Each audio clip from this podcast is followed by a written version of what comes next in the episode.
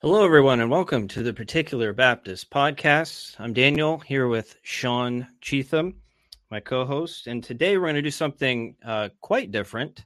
Um, instead of doing more of an exposition of a text or talking about a theological topic in particular, we're going to be doing a reaction video to um, some really bad religious TikToks.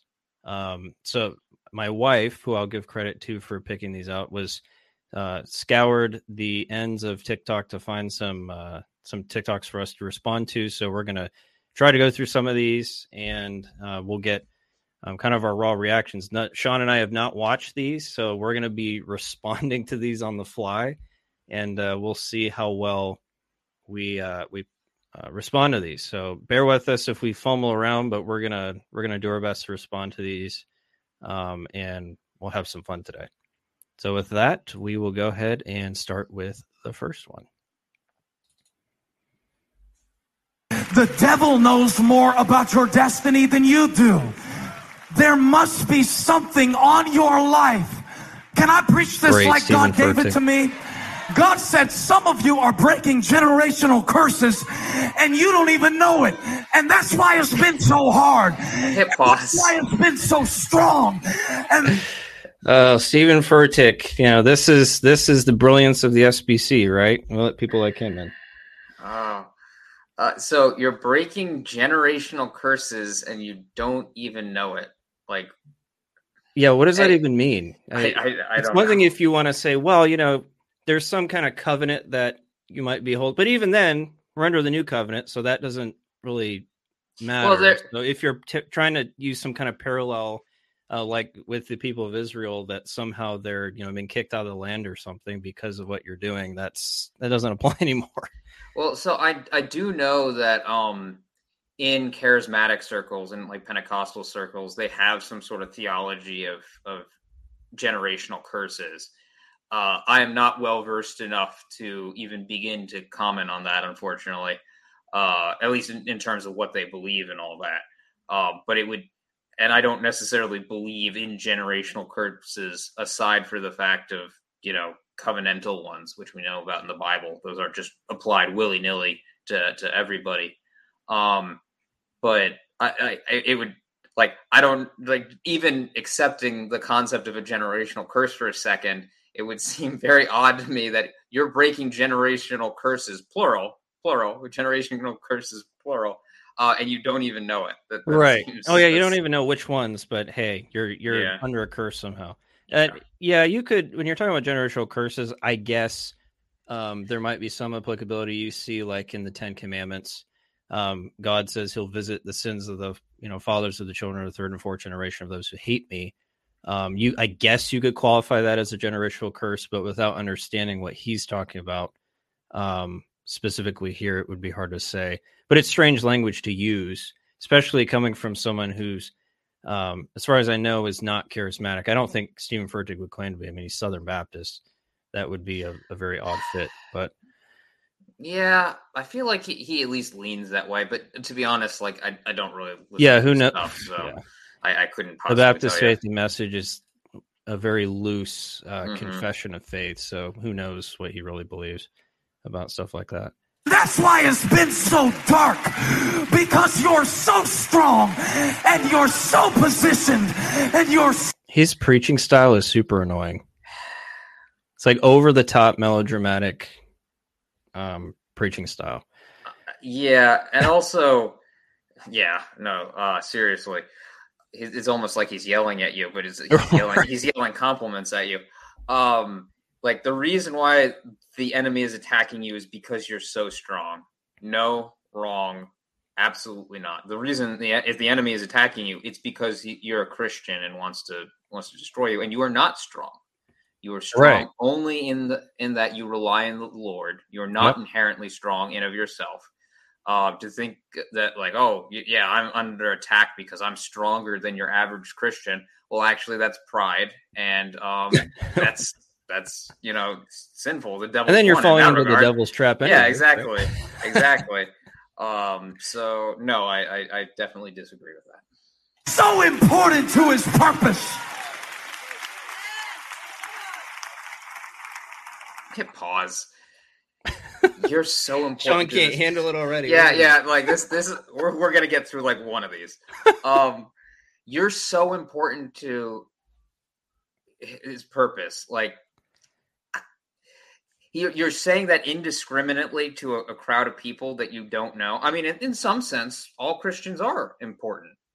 Um, I'm not. I'm not trying to, you know. Yeah. Yeah, but like saying that indiscriminately to a crowd, you, you are so important for God's purpose. You're going to do great things. How do you know that? And honestly, the great things of God are not the great things in the eyes of the world. Um, yeah, God different. usually picks the weak ones and the yeah. people who are of of uh, less reputation in the eyes of the world to accomplish His great purposes.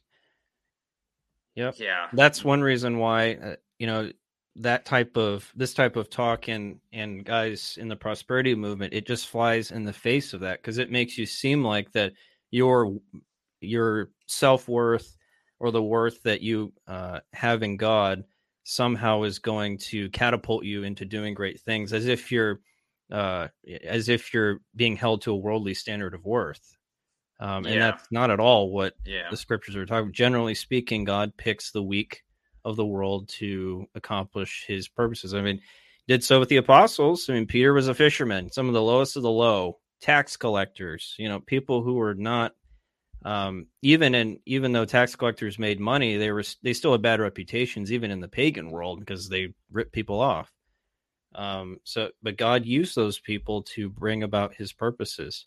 So this this is really this type of language. I think serves really just to puff up rather than admonish yeah. or encourage yeah. in a in a meaningful way. Yeah, we, we want to be encouraging humility. We don't want to yes. be puffing people up uh, beyond yep. what they should be, and we shouldn't be looking for great and grand things necess- necessarily. Um, obviously, there have been uh, people within church history.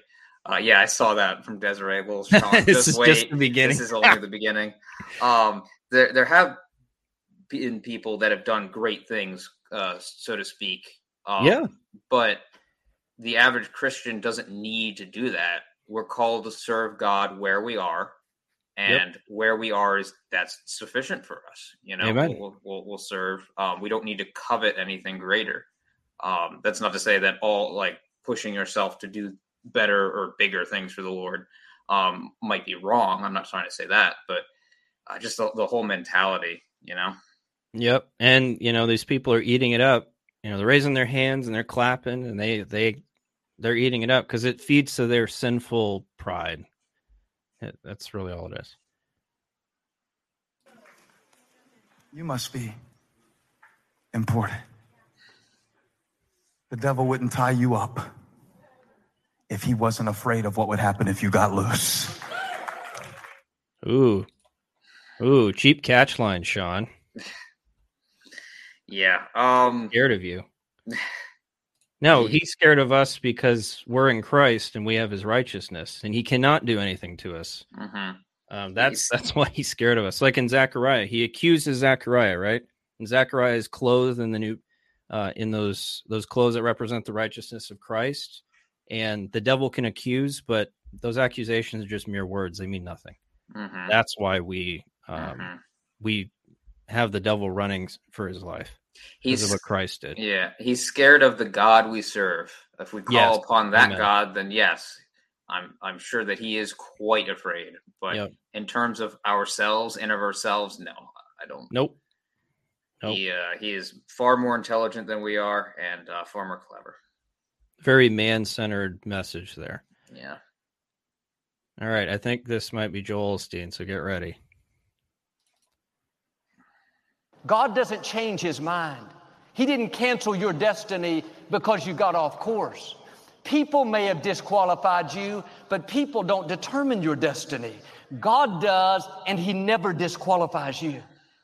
You have to tune out all the negative words that were spoken over you. Is something the negative there. words, Sean? Oh boy, uh, the power of language.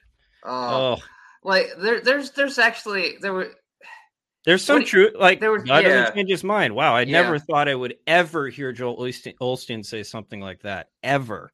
I mean, we had people who are more orthodox who can't even say that. Um, but he he's applying it in a very uh, wrong way. He's he's using this to talk about the this positive mindset language. Exactly. And oh, God's destiny for you is certain, and it's going to be great. You know, even though probably most of the people in his audience know nothing of Christ or or the Mhm. gospel. Uh, Yeah, yeah. The the the negative words. I could, negative word. if you wanted to say, "Hey, you've been called to something by God," don't let um people distract you, or don't uh don't let man's word tell you what you need to do. Let God's word tell you what you need to do. But to say, "Oh, negative words," like, and I, I suspect uh, where we're going to end up going is um like in in terms of financial success or something. It's not going to be God's purposes for your life isn't there a verse that mentions being disqualified? Um, so there's uh, disqualification in terms of elders. Um, Yeah, although I don't know depend- if you don't meet those qualifications, sure. Yeah, And they, I mean, we would say clearly Steven Furtick and Joel Osteen don't meet those qualifications. Um, certainly, if you're teaching garbage like this, yeah, you're not qualified at all to be an, a leader in Christ Church.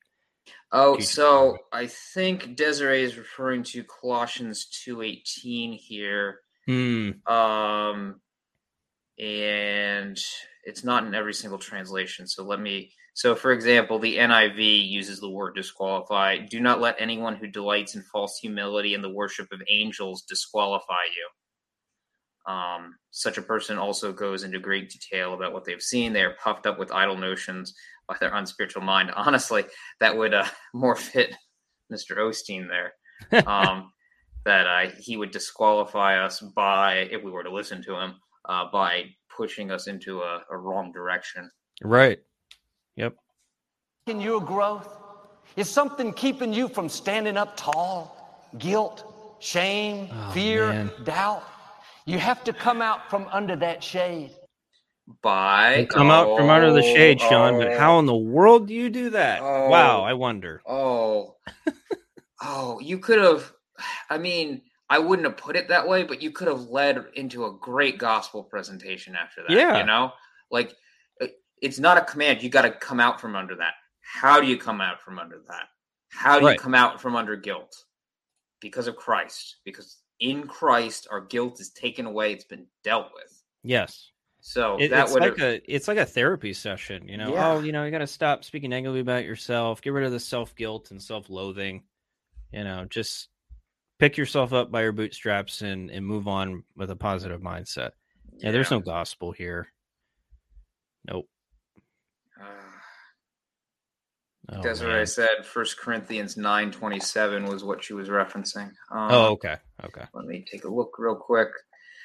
Um. Oh, okay. Okay. This is how the the ESV renders it. But I discipline my body and keep it under control, lest after preaching to others, I myself should be disqualified. Oh, okay.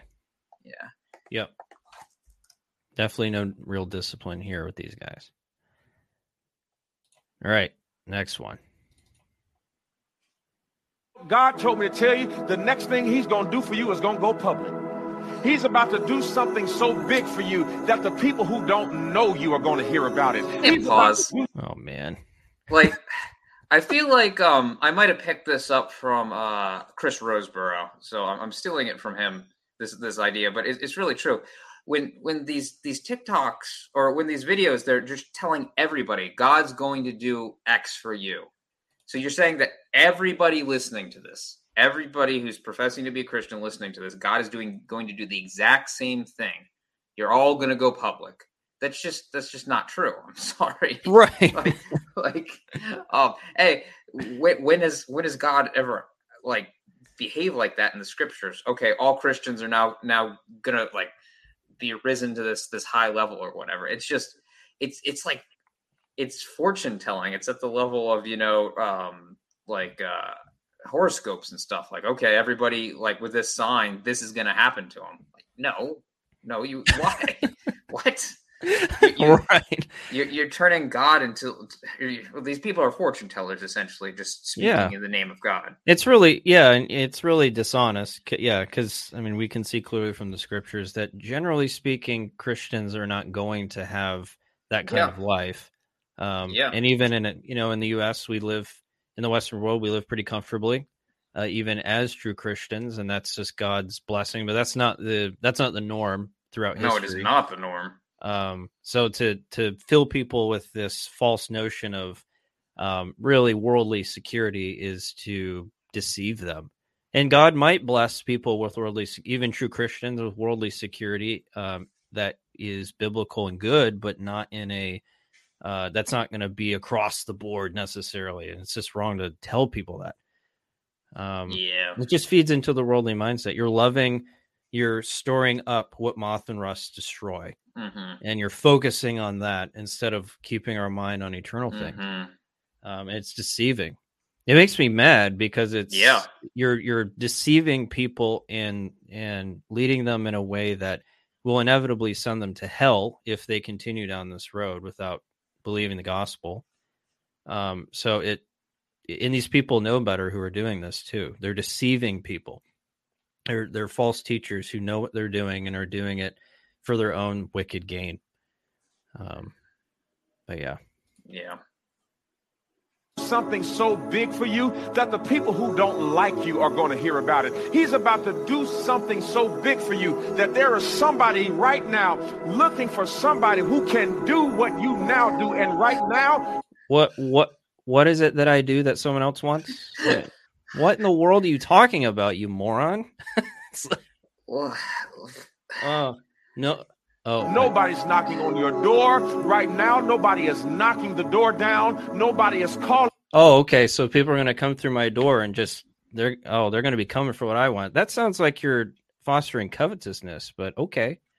nobody's calling you, but God is about to get involved in your idea. In your oh in your idea not his idea. We're not we're not following him. He sees you. It's like that's a great idea. I'm gonna i'm gonna go with that. Right. what? You're right.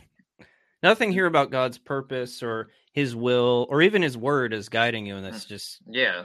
We have we have so many general commands given to us and uh, i, I don't know you, but God's about to get involved in your idea. God's about to get involved in your business. He's about to get involved in your next move. And he, my my business. It, yeah, this makes God like an outsider, right? It's like, oh, I'm doing my thing, then God just like, you know, you know, I'm just gonna come down and influence what this person's doing, or I'm gonna come along and give him a little nudge. It, it's it it, it paints God as this bystander who's just kind of waiting for you to Mhm. uh, pounce upon uh, your next big opportunity. For Also- whatever reason, that's a mis- that's a mystery, but you know, it's uh, it, it makes God an outsider, and really reacting to His creation the way He's putting this. God might get involved in your business by destroying it Right. you know and that might be the best possible thing for you and you know what? know? He's already involved in your business because He's the the upholder of all things. yeah exactly he's not just waiting But- around for something to happen.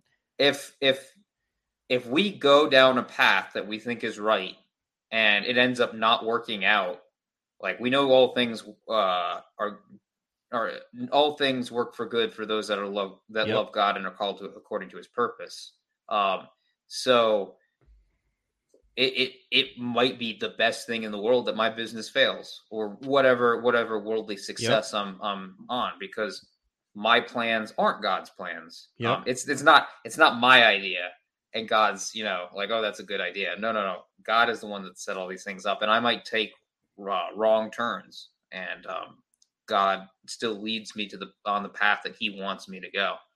So uh, no, this is this is a it's it's way too generic to say this is applying to everybody, and b it's it's way too like it. It's it's all about your success, your success, your success, Yep. your earthly success. Yep. That's exactly right. he's going to do it so big that your phone is not going to stop ringing. He's going to do it so big that checks are going to come in the mail. Checks All are right. going to come in the All right. Mail. All right. So I would I would like everybody everybody listening to this to check off is my is my phone in the next six months is my phone ringing off the hook? If it's not, guys, a charlatan. You need to stop listening to him. Yes. I wonder if this is Creflo Dollar. It almost sounds like him. Oh, I I, I couldn't tell you what he sounds like. He's going to do it so big, they're going to talk about you in other countries. Why? Because the next thing Are you joking? they talk about you. Everybody listening to this, everybody listening to this. I don't know if this was preached eh, like as a sermon in his church or whatever, but everybody in that church or wherever listening to this, every single one is going to be talked about in other countries. Really? really? Okay. Yeah, no. Oh, yeah. I guess what he when he's saying go public, is he talking about like a, a company going public, or you're just going to be well known? That's not. I yeah, I think it's just just well known. Yeah. best for you is going to make you go public. Oh, the checks are going to come in the mail. All right. Well, I'm good. I'll just I'll just quit my job now. Yeah, I know why a bunch of uh, checks. All I got to do is believe uh, whoever it was who was saying that, and probably send Mhm. him some money. Probably send him some money. You're right. What makes you comfortable what is being at somebody's house it? and they What? What? is this guy? Okay, so this guy has some kind of stage. He's sitting on a couch eating cookies and I think popcorn, I and was he's that preaching was it that looked cake? like. It's also a pink couch. a pink very couch. weird. Yeah, he's got the whole uh, purple suit, pink couch vibe going on, and pink popcorn. I guess is what that is. And then you go find somebody else and give them yo. And then you find somebody else in their vulnerable moment and you take their Hit pause. What in the world? I'm sure he's building up to some sort of point, but Yeah. for those listening and not able to see the video, he keeps taking cookies out of this container and taking one bite out of them, and then going for the next cookie and taking one bite out of it, and he's just keeping all the half-bitten cookies. This is very Yeah. weird. It's a very weird illustration if that's what he's intending on. Oh, I also don't think he's swallowing. pieces. You can't hear me? and he's eating very bad manners. He's eating with his mouth full, talking about his mouth full. Mm. And the truth of the matter is, you're now in a pattern. You don't even want them. You bite it and spit it out. Dude, What you're just used to it's like a having cake, actually. pieces of people. I don't know what any of this means. Comfort. I'm just using a bunch of analogies. Analogies to what? A bunch of analogies. Your whole act is, I guess, an analogy. and I guess this is supposed to be a preacher. He looks familiar, but I don't. I don't know who this is. But I mean, it wouldn't surprise me if there wasn't any. It, it doesn't surprise me if this is a preacher that there isn't any real Christian context to it, uh, given the state of the church today. But uh, this is definitely one of the most bizarre uh, illustrations I've seen in a sermon. Yeah, and also uh, play it to the end and then I'll comment. What have you been catering to? What have you been dibbling and dabbling in?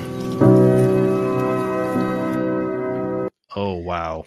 So I I don't understand the getting the pieces of people thing, and that's like I understand that TikTok you're limited by time, but if you're gonna drop a clip and people are left confused, like what is this person saying? Like then you shouldn't have put that. No, clip right. up. Um, there's other reasons he shouldn't have put that clip up, but that's at least one of them. All right.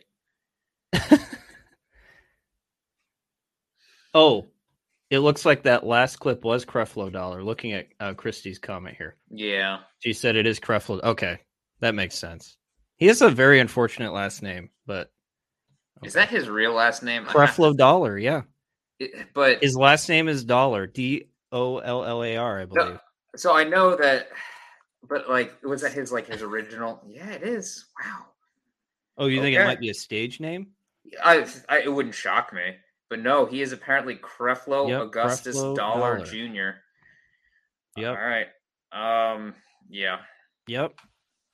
Very unfortunate last name, but very fitting, I guess, for his. No, uh, very, very, very fitting.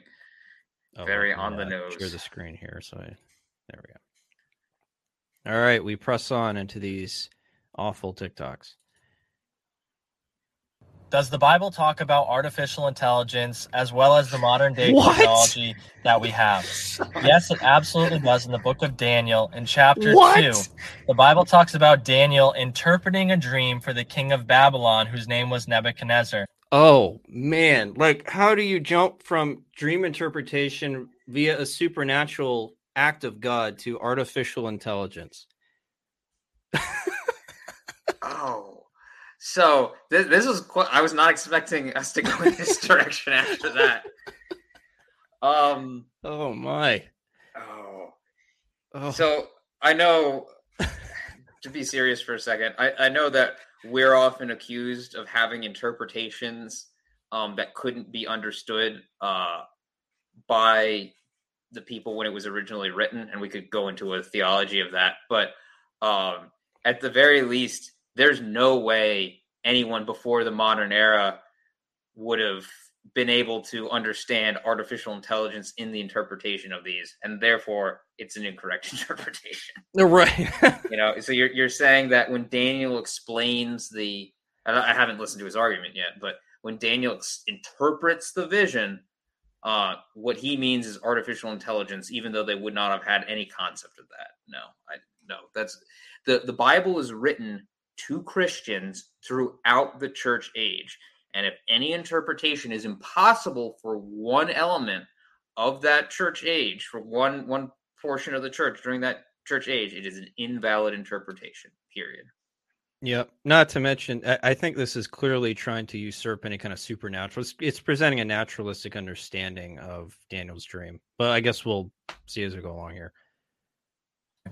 Nebuchadnezzar saw a statue and it talked about four kingdoms that would come upon the earth.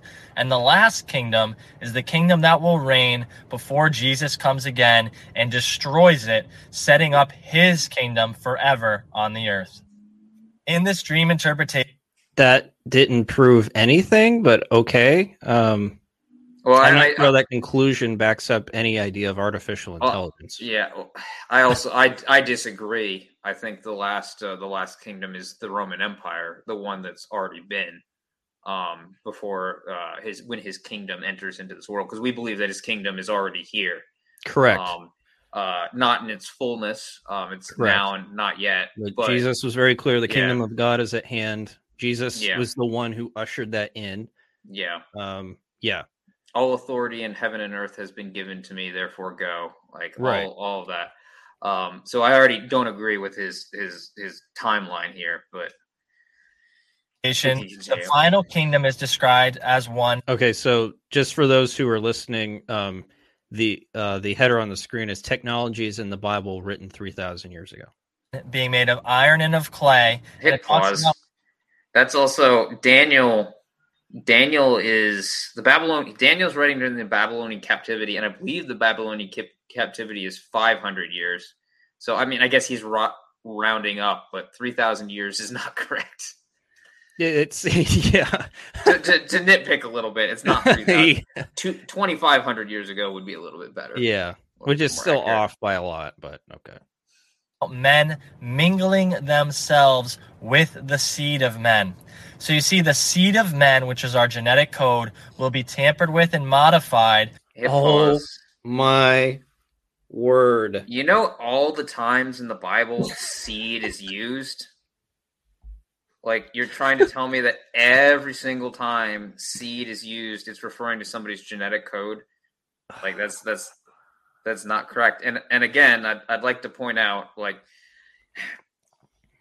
who would Well, what about with Abraham, right? So there is a physical seed that is Yeah. given for Abraham, but Paul Yeah. interprets it to include seeds, plural, more than just the physical seed, but also the Yeah, uh, the spiritual seed, which those who are children of- are children of Abraham by faith. yeah. So yeah, Yeah. if you're that's a very broad hermeneutical brush to You're, to you're saying that when God spoke to Abraham, he would have misunderstood there what he was saying in regards to seed because he really meant genetic code. That would be Um, modified down the road, yeah, right? I, I have I have no issue saying for the Old Testament that they didn't fully understand what was being revealed to them.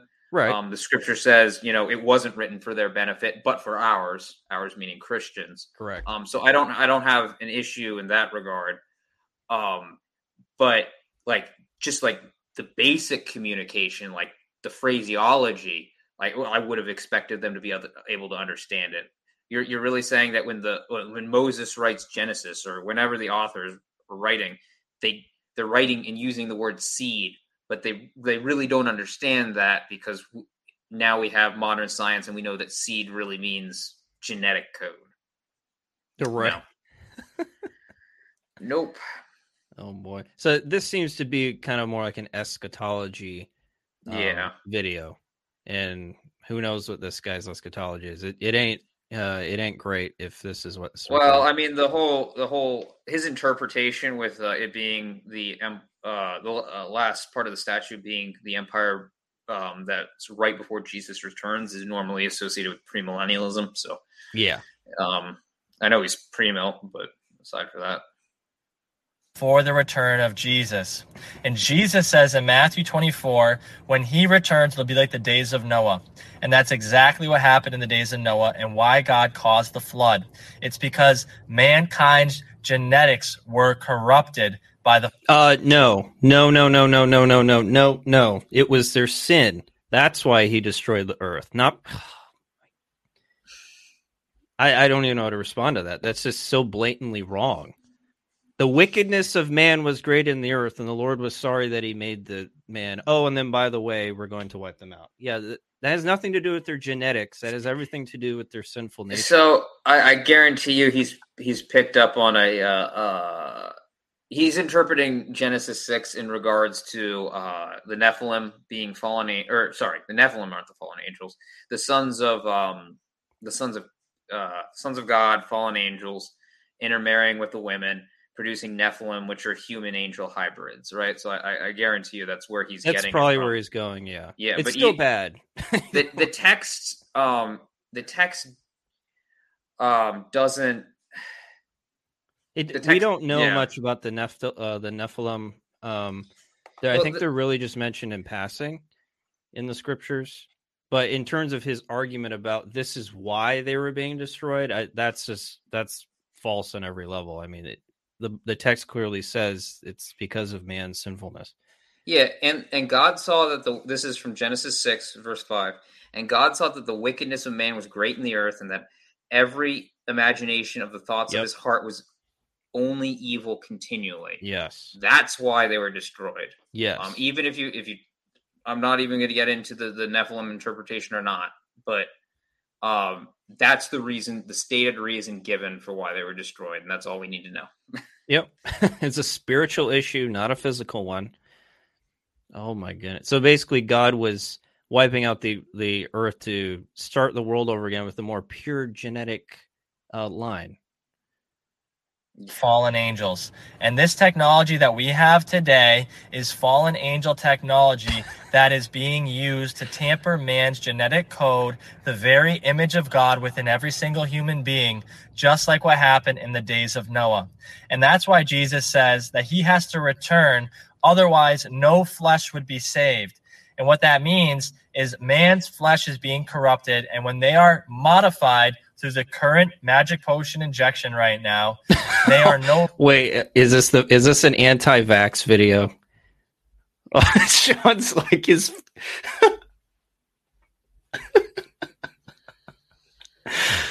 Oh my. too much okay It, it's yeah. I don't even know how to respond to that. It's so stupid.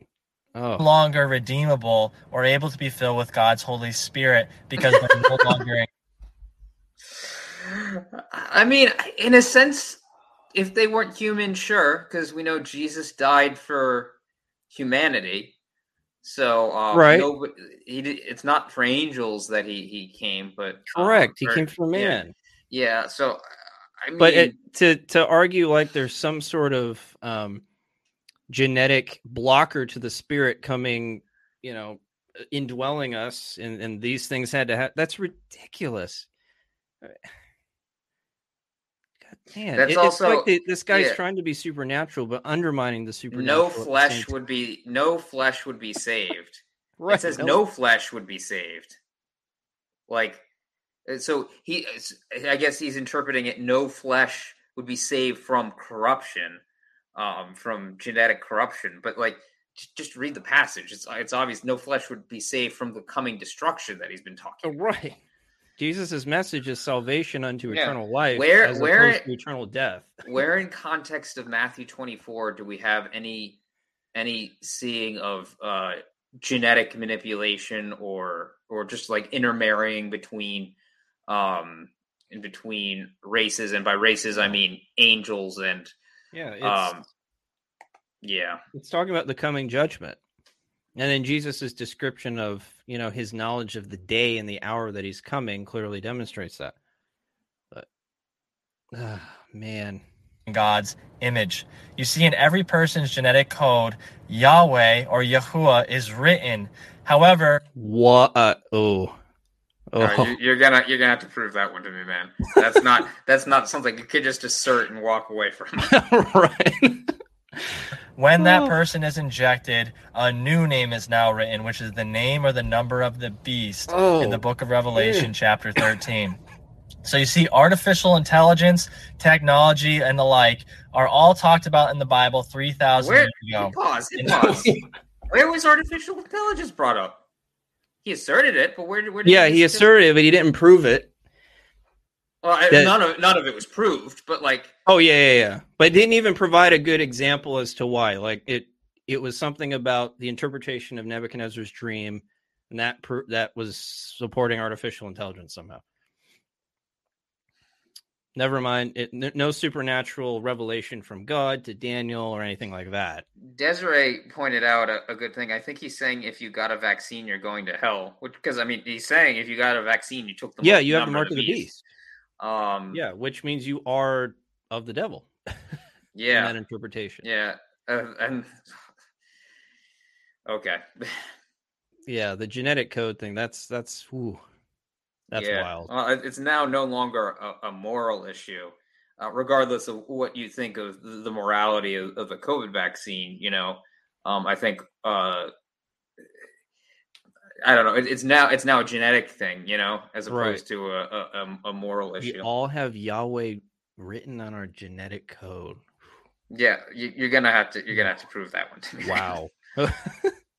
This eight years ago is what led me to salvation to find Christ. I Okay. saw everything That's your gospel? Really? Happening in the world and it made me start questioning. And the Bible says, when you seek after God with your whole heart, you will find him. For those of you out there who don't know Jesus Christ, seek him now with your whole heart. And I promise you, it happened to me. He came into my life, completely transformed me. And the Bible says that you must be born again to enter the kingdom of God. And that happened to me. The old William is dead. He doesn't exist anymore. I am a new creature in Christ Jesus. I have joy, I have fulfillment, and I have contentment, knowing that I have a restored relationship with my Creator. And that's exactly what God wants for you to have a restored relationship with you. So repent, turn from your sins, put your faith, hope, and trust in Jesus, die to self daily, and follow His way, the way home, the way of truth. God bless. So that's not terrible, Yeah, no, I'm but not. I- there's I'm not. horrible escha- um, eschatological conclusions, though. Yeah, yeah. Wow. I'm not gonna. I'm not gonna. I'm. I'm. I'm happy he included a gospel presentation at the end. Right. I'm. I'm, I'm happy because There is some redemption in that mess, Yeah. but That's. Uh, th- that's the message that needs to go out. You know. right. Nothing about genetics or anything. Ugh, no. Oh boy, here we go. What a fantastic question. Hopefully, this video reaches more woke Okay, so the question on the screen is, "What do you mean woke Christian?" And she's answering that. Christians so we can connect with each other. Anyway, woke Christian, what do I mean by that? I mean Christians who are awake. Specifically, those of us who can think critically. Think critically and spot symbolism. Hit pause.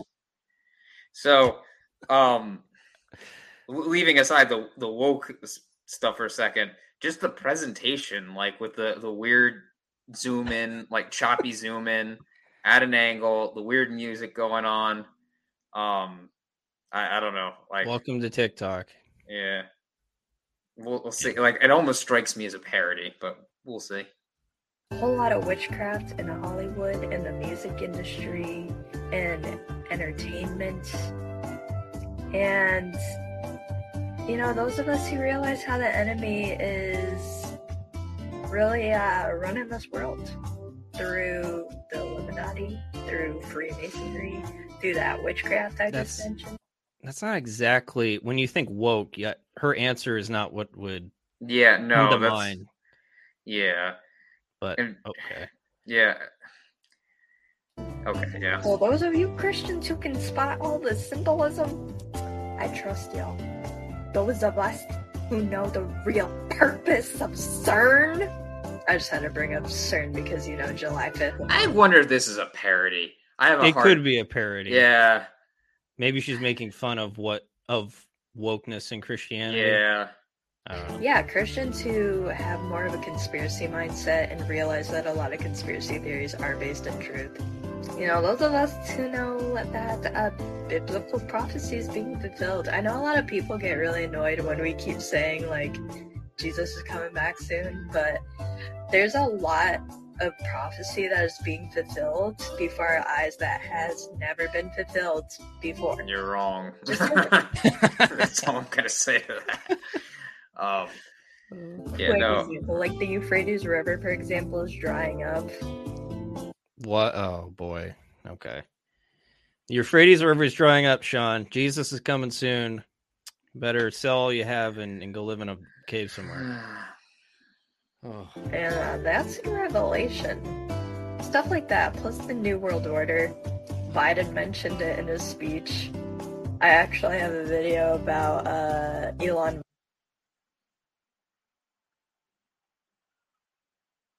Oh, am I frozen hey. or? Oh, okay.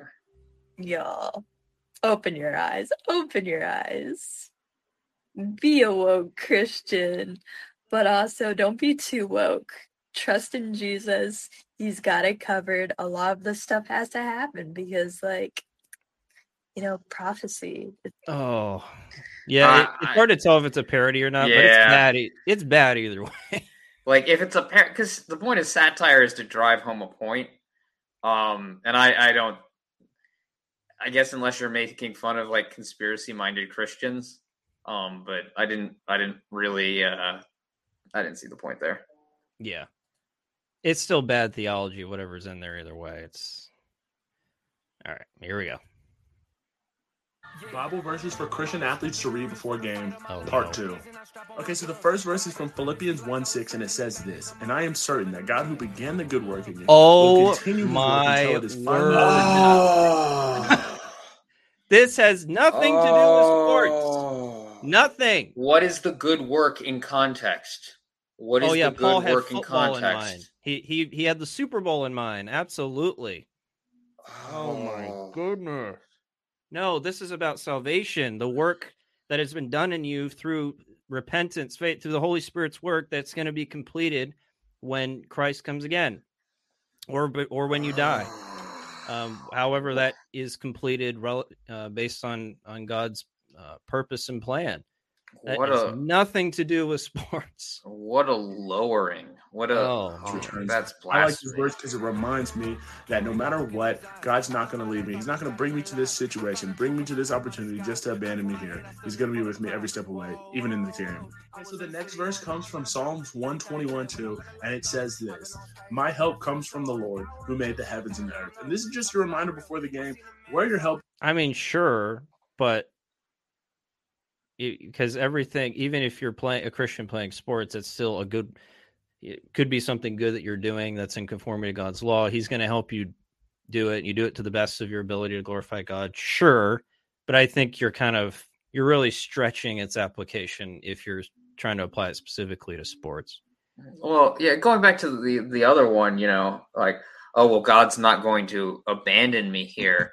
Because of his his character. Like, what does that mean exactly? Because God will let you lose the game. You know, Right. if there if there's if there's Christians on both teams, somebody's losing. You know, um, like that's like what what do- what do you mean by God's not going to abandon me? Um, there there are going to be days that you you play poorly, and that's, that's there's Right. nothing wrong with that because God has never promised that you'll He will make sure that you win every game. You know, Right. So, Oh, oh,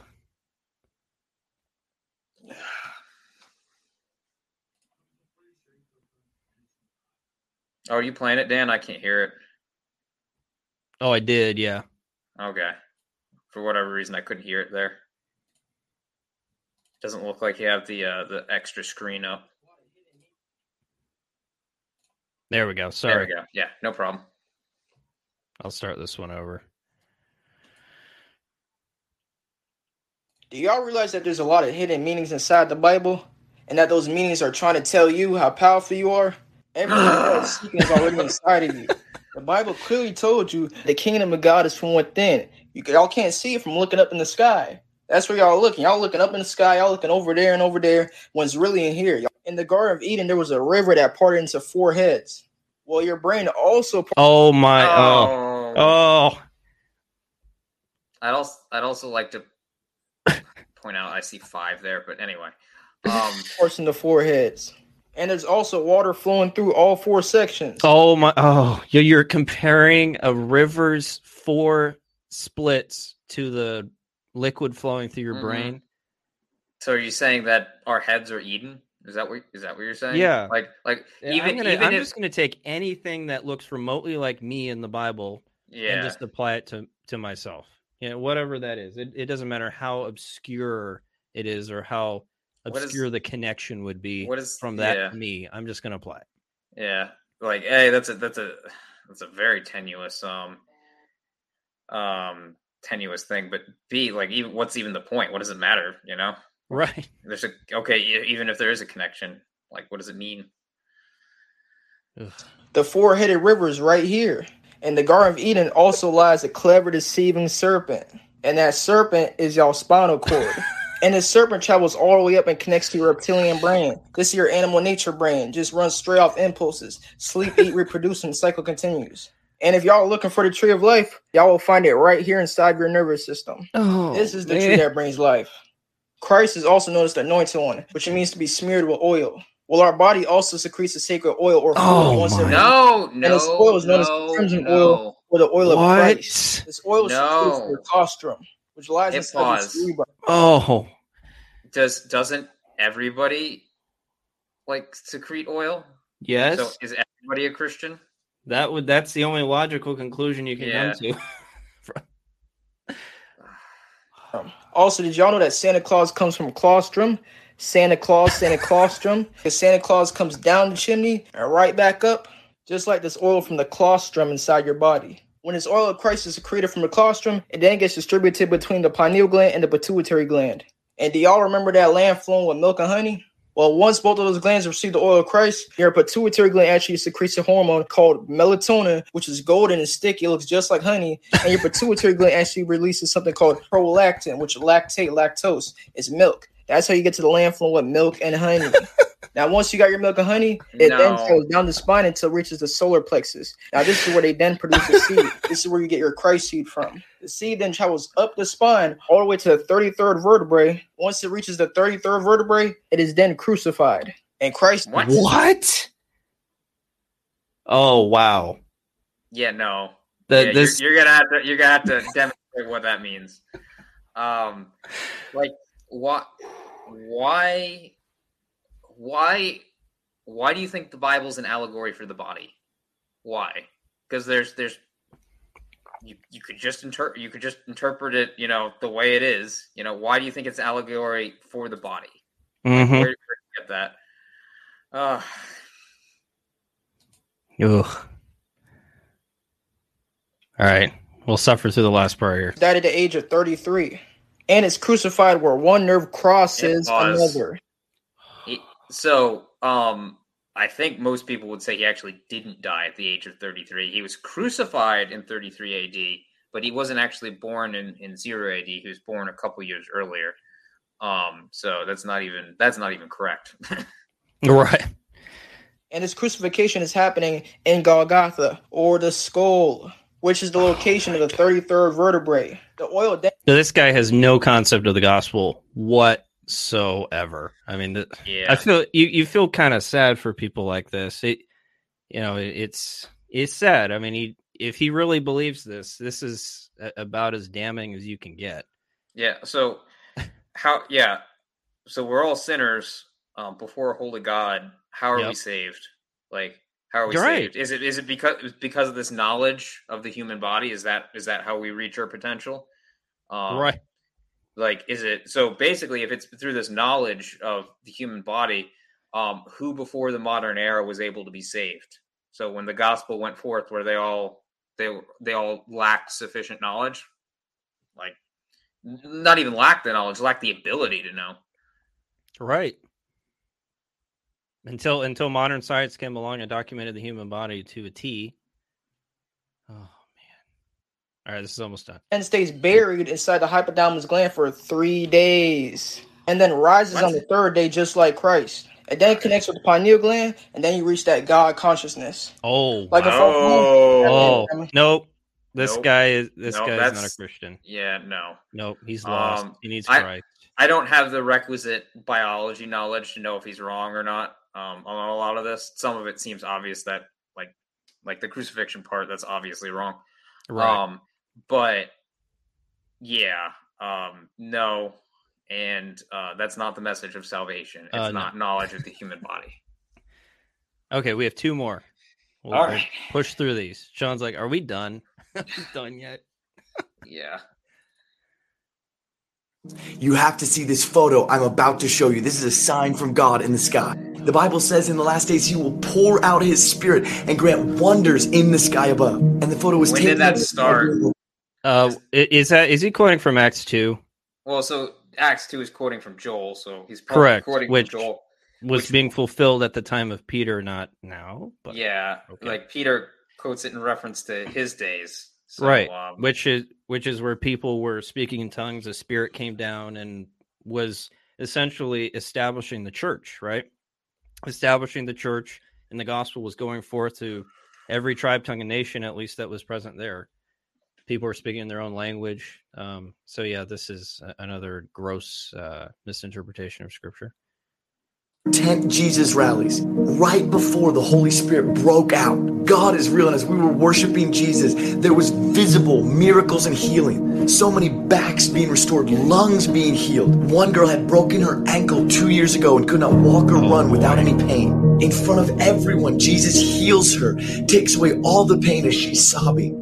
Then baptisms start happening. People just kept coming to get baptized. There was an eruption of joy and praise. Many were freed from mental torment and demonic. I think the same emotion that this guy is using to describe this was probably what was flowing through all those teenagers' minds at that rally. it's just an emotional. Maybe there was some gospel message preached, and some people were st- genuinely saved, but it sounds like it was pretty much an emotional. yeah, yeah, without being there, you know. Right. Demonic oppression. We had to end the event at 10, but people stayed way past midnight, being filled with the Holy Spirit, laughing uncontrollably. As they yeah, were it paused. Oh, yeah, Oh, that- no. yeah. That That- that's the sign of the Holy Spirit right there, laughing with the Holy uncontrollably. Spirit. Yeah. Yeah. The, the spirit is the spirit of self control. You're right. Yes. Specifically, we're told where God is not a e- God of confusion; He's a God of order. Right. Yeah. Ever told that like to be filled with the Holy Spirit is to laugh uncontrollably. Like Yep. honestly, you see videos of people doing that, and it looks demonic. Yeah. So, Almost looks like they're yeah. possessed. Yeah. harm and self-hate. And this sign from God in the sky was just a confirmation of what he's doing. Check this out and give this a share. God is pouring out his spirit. How do you know what that looks like? And and, That? and in the scriptures, that was through tongues of fire, at least in that specific event. Uh, so, y- what standard do you have to judge by what a sign of the Holy Spirit would be in the physical world? Right. We just have what scripture has revealed. Um, and then, you know, through the spiritual realities that we see through transformed lives, that's the power of the Spirit working. Um, and his word going forth and saving people. But I mean, this is just baloney. I mean, you're you're you're using some kind of natural storm or something to prove that this is the spirit working. How do you know that? Well, uh, I'd like to point out because he had that up for on the screen, and I figured that was a video, and he was going to play the sign. You know, um, and for pe- the people listening, it's just it's a cloud that sort of looks like it's funneling towards like the tornado, tent, maybe. sort of. Um, but like I didn't even realize that was supposed to be the sign. You know, I, I figured he would play the video of it doing something. Um, if that's the sign, it's very underwhelming. Right. Oh, I've seen tornadoes before. Okay. Yeah, like I mean, it's not weather you see every day, certainly, but it's Sure, nothing. but I wouldn't go. This is the Yeah. spirit working. Yeah. Also, like, w- would you associate dark In clouds with God's outpouring spirit? Like, biblically speaking, I wouldn't associate dark clouds with that. Yeah, pillars of fire and dark clouds usually were with God not exactly being happy with the Israelites or something closely associated with that. Yeah, I don't, I don't know. Oh my. Oh. Yeah, that very Pentecost well, very uh continuationist minded there. Okay, one more, final one. Bear with us as we suffer. Here we go. How many of you use the word amen at the end of your prayer? If you use the word, do you know what it is? Is this like Dora the Explorer where it's like they ask the question to the video and they expect the audience to answer? You know, like, yeah, that was a very long pause. All right, before he gives his answer, I would just Oh, like to let you know um, it comes from uh, a Hebrew word meaning like true or like Yeah, it's an correct. or, like- affirmation of it's an affirmation. So let's Yeah. let's see what um uh, he he says. See, I was sitting there praying last night, and God spoke so loudly in my heart whenever I said amen. He said, You use that word, but you don't know what it means. You've been saying it your whole life because it's what you were taught to say. So I did a little study on it, and it surprised me. The word amen means so be it. And see, all my life, I've used that word like a submissive term. Like I've been saying, Oh no! Out there. Oh no! Oh, so this is this is essentially the the word of faith uh gospel right here. I say I so be it. So I'm going to bring something into existence by using the word amen. That's how I take this. Not I'm affirming what I'm saying is true. I'm going to bring something into existence based on using the word amen. Is that how you take it, Sean? Yeah, I, I suspect that's where he's gonna go. If it means so be it, whenever you end your prayer, you need to start saying amen with authority and speak whatever it is that you're praying for into existence. No. Lamborghini, No. amen. Big house, amen. So be it. Yeah. It's coming, Sean. My, Oh, so be it. Six thousand square foot house. So be it. Uh, the Lord's will. So be it. Exactly. That's the And condition. that's Only if it's not- the Lord's will. You pray in the name of Jesus. You're Yeah. praying according to His will. Then Jesus will do it. Not uh, not any prayer request of that exception or that has this foolish understanding of Amen. Yeah. Well, also that's not. So be it. Might be a valid interpretation. I'd have to look it in, look at it, but um, uh, that's not the only valid interpretation. It, it- it's just an affirmation that something's true. You know. Yep. Um. So, like, yes, when you're when you say Amen, like when Paul says Amen, he means like I'm declaring this to be to be. No, that's that's not what's going on. Oh man. Well, that is all we have for today. Um, hopefully, you guys will want to come back next week and, and listen to us again after going through these terrible TikToks. Um, but you know, so sometimes it's nice to um, to kind of lighten up the mood a little bit. But in all seriousness, you know, it, it is sad to see um, you know these things being taught. It should make us um, to to have Yeah. a sense of of sobriety. Yeah. Um, I think we can mock foolish teaching. I don't think there's anything wrong with mocking foolish teaching um, that is against the scriptures, and we can show it to be foolish and wicked. Um, but at the same time, the, the people who are teaching these things, some of them don't have the gospel. They're not. Yeah. They don't believe in Christ. They don't. Uh, They don't embrace the true God. They're they're chasing after these foolish, wicked teachings, and yet they are missing the entire point, which is the simplicity of the gospel that Christ died for sins, he was buried, rose again on the third day, and that those who believe in him and embrace that gospel will be saved. The gospel is the power of God to salvation.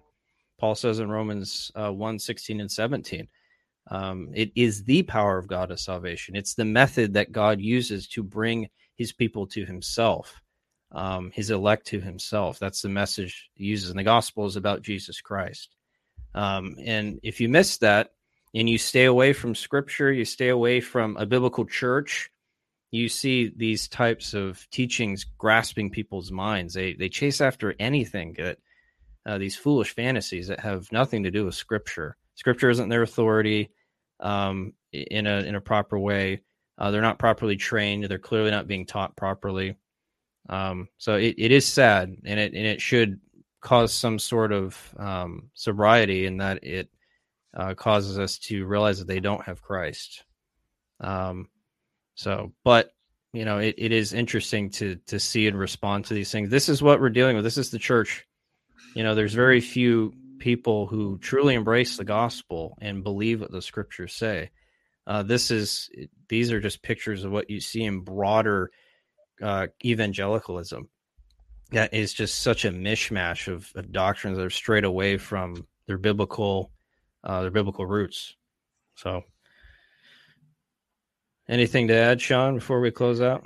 Um, yeah, just a just a, a minor comment, I guess. And thank you very much for the gospel presentation because yep. that is that is the most important thing. Absolutely.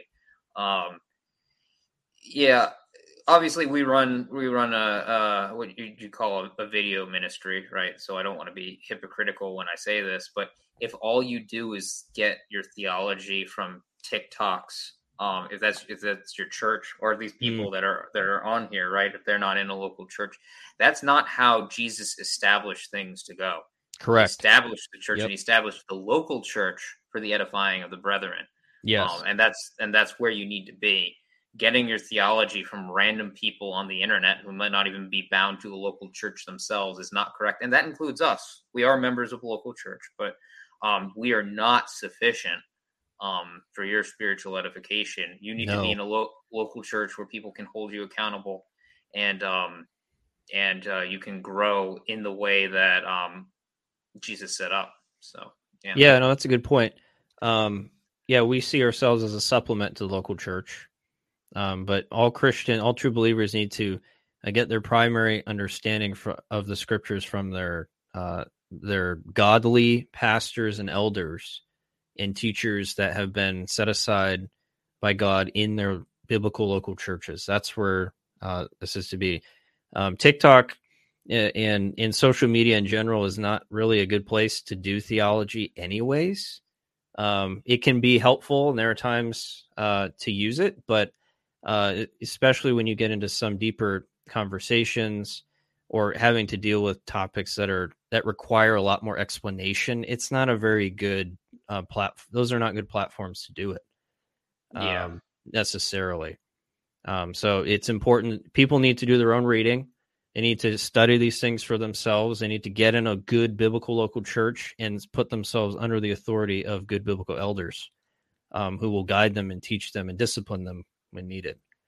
Um, so yeah, it it we have to be careful not to let um, like an online presence uh, kind of dictate what uh, we think about biblical things. It's easy to do. Oh, I'm just going to get my theology from TikTok. I'm going to get these quick sound bites. Mm-hmm. Uh, that's not how we do theology. Yeah, no. and uh, it might not even be intentional, but, intentional, but we're biased to listen to things that we want to listen to, right? Right. Um, in the local church, if your if your pastor is is preaching through books of the Bible, right? You're going to hit on everything, even the stuff you don't necessarily want to hear or didn't think you needed to hear, but you didn't mm-hmm. need to hear, you know? Um, just the whole the whole system of like I'll just get my theology from the internet. It's not sufficient. It is not sufficient. If it were yep. sufficient, Jesus would have designed it that way. Um, but we see the local church and the emphasis on the local church and um, that elders are supposed to be teaching and all that. So, um, yeah. Yep. Interesting times we live in, but praise be to God. We have His scriptures and we have uh, godly men who guide us and, and help us to understand these things. Um, but with that, everyone, thanks for joining us. Hopefully, that was edifying in, in some way um, and can help to kind of point out some of the things that are happening in the evangelical world. Um, and and hopefully, the discussion has been helpful. Um, but with that, we'll close out today, and Lord willing, we'll be back uh, next week. Have a great weekend and a great Lord's Day tomorrow. Lord bless.